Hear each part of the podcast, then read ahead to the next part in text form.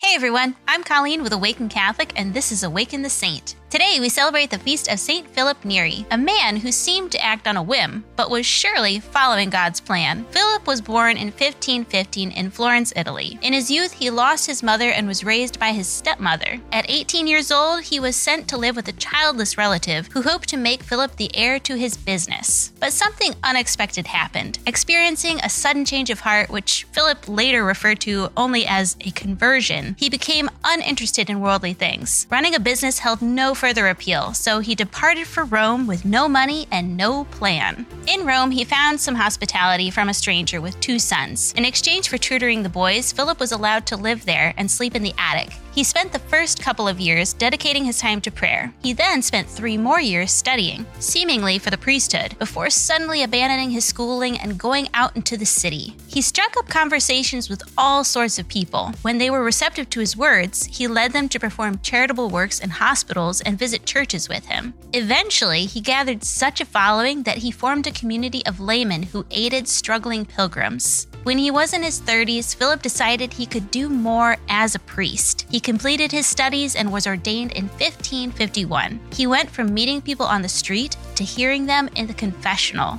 He was known to read the thoughts of the confessors, and in doing so, caused many conversions. He spoke outside the confessional as well, giving conferences for those who wanted to deepen their faith. The number of people coming to these gatherings increased rapidly until an extra room had to be built to accommodate them. Philip recruited several priests to help him provide these talks. The people began to refer to them as oratorians. Philip's following grew and became a new religious community for which he drew up a set of rules. In 1575, Pope Gregory XIII officially recognized this group and gave them the old church of Santa Maria in Vallicella. Philip demolished what was left of the broken down building and had it rebuilt. He had no funds, but donations came in from prominent figures all over Rome. In 1584, the Chiesa Nuova, as the church now was called, became Philip's new residence, where he continued to live and work. In 1595, on the day when Philip died, he woke up feeling better than ever. He performed all his tasks and heard confessions and went to bed and was struck by a hemorrhage. There was panic in the church and many gathered around him. Philip could not speak, but he had just enough strength to bless his brothers with the sign of the cross before his passing. Most people like to feel in control of their lives. But sometimes what God wants runs contrary to what we think is a good plan for our own lives.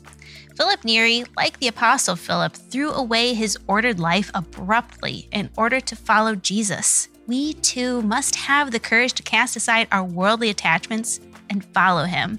St. Philip Neri, pray for us.